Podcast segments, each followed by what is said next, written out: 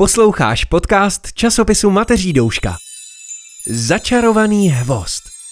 Napsala Klára Smolíková, čte Jan Maxián. Díl šestý.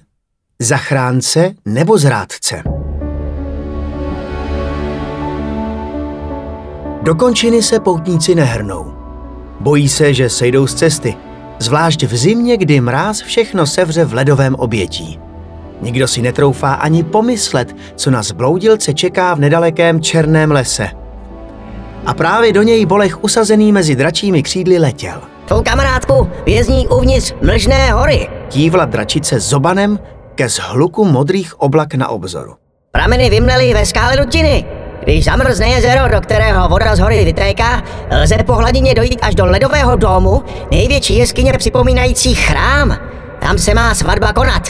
Nepočítej ale s tím, že tě jako nějaké princátko donesu až před Rampusův trůn. Rampus? Zopakoval.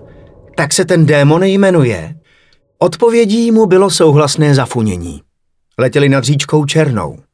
Když s Lunou v létě pátrali, proč je její koryto vyschlé, poprvé se do zapovězeného lesa odvážili. Od té doby do hvozdu zavítali mnohokrát a našli zde nové přátele. Až teď z výšky si uvědomil, že se vždy pohybovali jen při okraji. Žurko, zeptal se Bolech, který si s každým mávnutím dračích křídel připomínal, že potřebuje plán. Kdo je na tu Rampusovu svatbu pozvaný? Vlastně celý les. Duchové, démoni, hejkalové, bludičky, kamení muži. To by se jeden host navíc mohl v chumlu snadno ztratit, uvažoval nahlas. Nikomu se tam dvakrát nechce. Jeho námluvy bývají hodně nebezpečné. Dračice se rozhlédla, jako by se chtěla ujistit, že ji nikdo neposlouchá. Oni se nekonají poprvé? Zadrhnul se chlapci hlas. Pořádá je každý rok a stále si nevybral. A bez té pravé nevěsty se nemůže stát králem lesa. Nepozorovaně přistáli na úpatí Mlžné hory.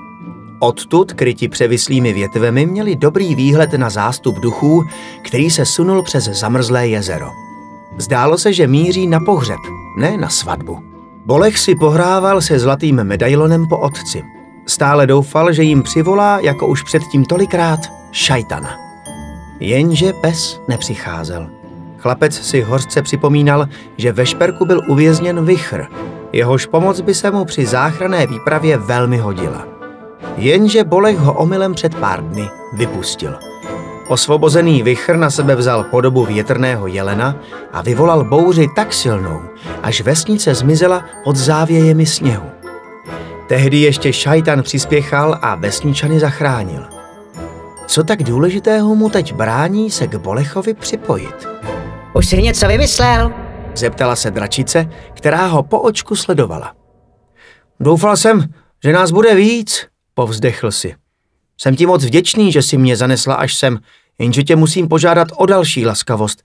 Když se mi podaří odlákat démonovu pozornost, odneseš Lunu do bezpečí? Jsi ale šprýmas. Vyprskla. Připustme, že dokážu s dívkou odletět. Jak se pak ale z hory dostaneš ty? Úplně do puntíku to promyšlené nemám, připustil Bolech. Myslel jsem, že prostě uteču. Uvažování lidí nikdy nepochopím.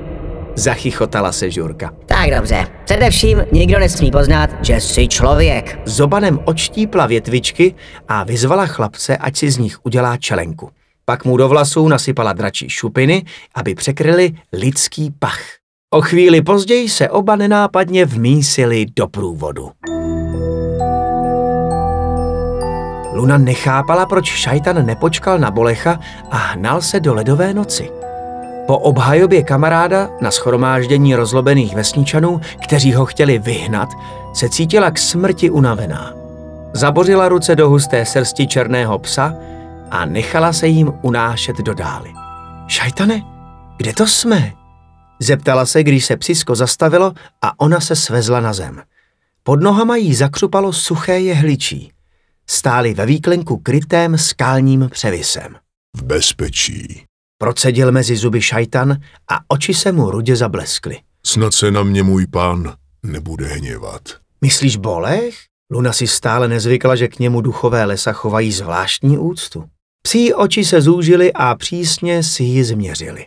Ano, volal mě. Jenže já se rozhodl jednat na vlastní pěst, neboť vím, co pro něj znamenáš. Teď se však můj pán žene do záhuby a já tě tu musím ponechat. Nevzdaluj se. Brzy se pro tebe vrátím. Než se plavovláska zmohla k odpovědi, byl pryč.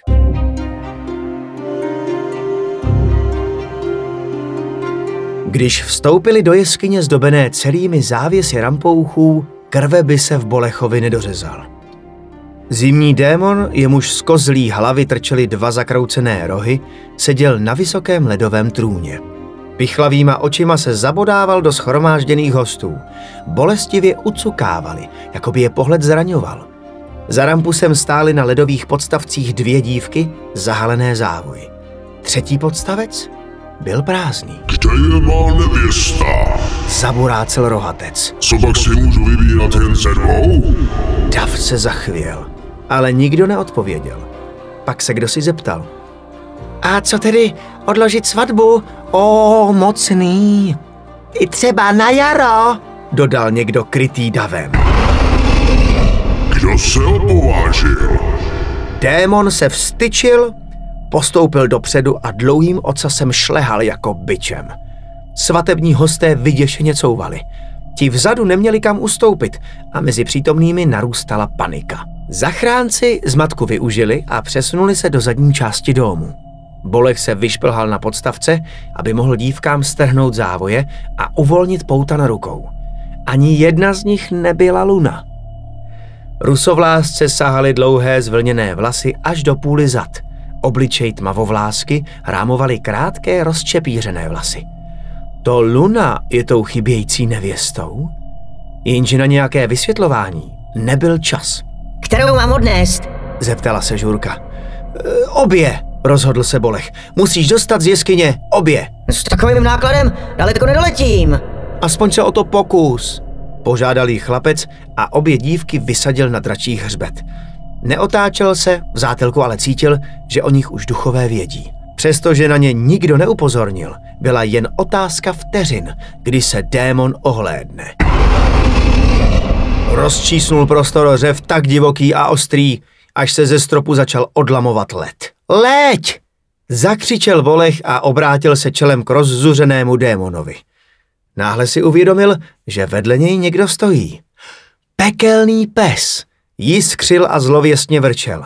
Z šajtana se šířilo teplo, které rozpouštělo ledovou výzdobu i velkolepý trůn. Můj pane, Zašeptal šajtan a nespouštěl oči ze zimního démona. naskočte si, odnesu vás pryč, ještě nejste na boj připraven. Polech neodporoval a tak několika skoky opustili dom.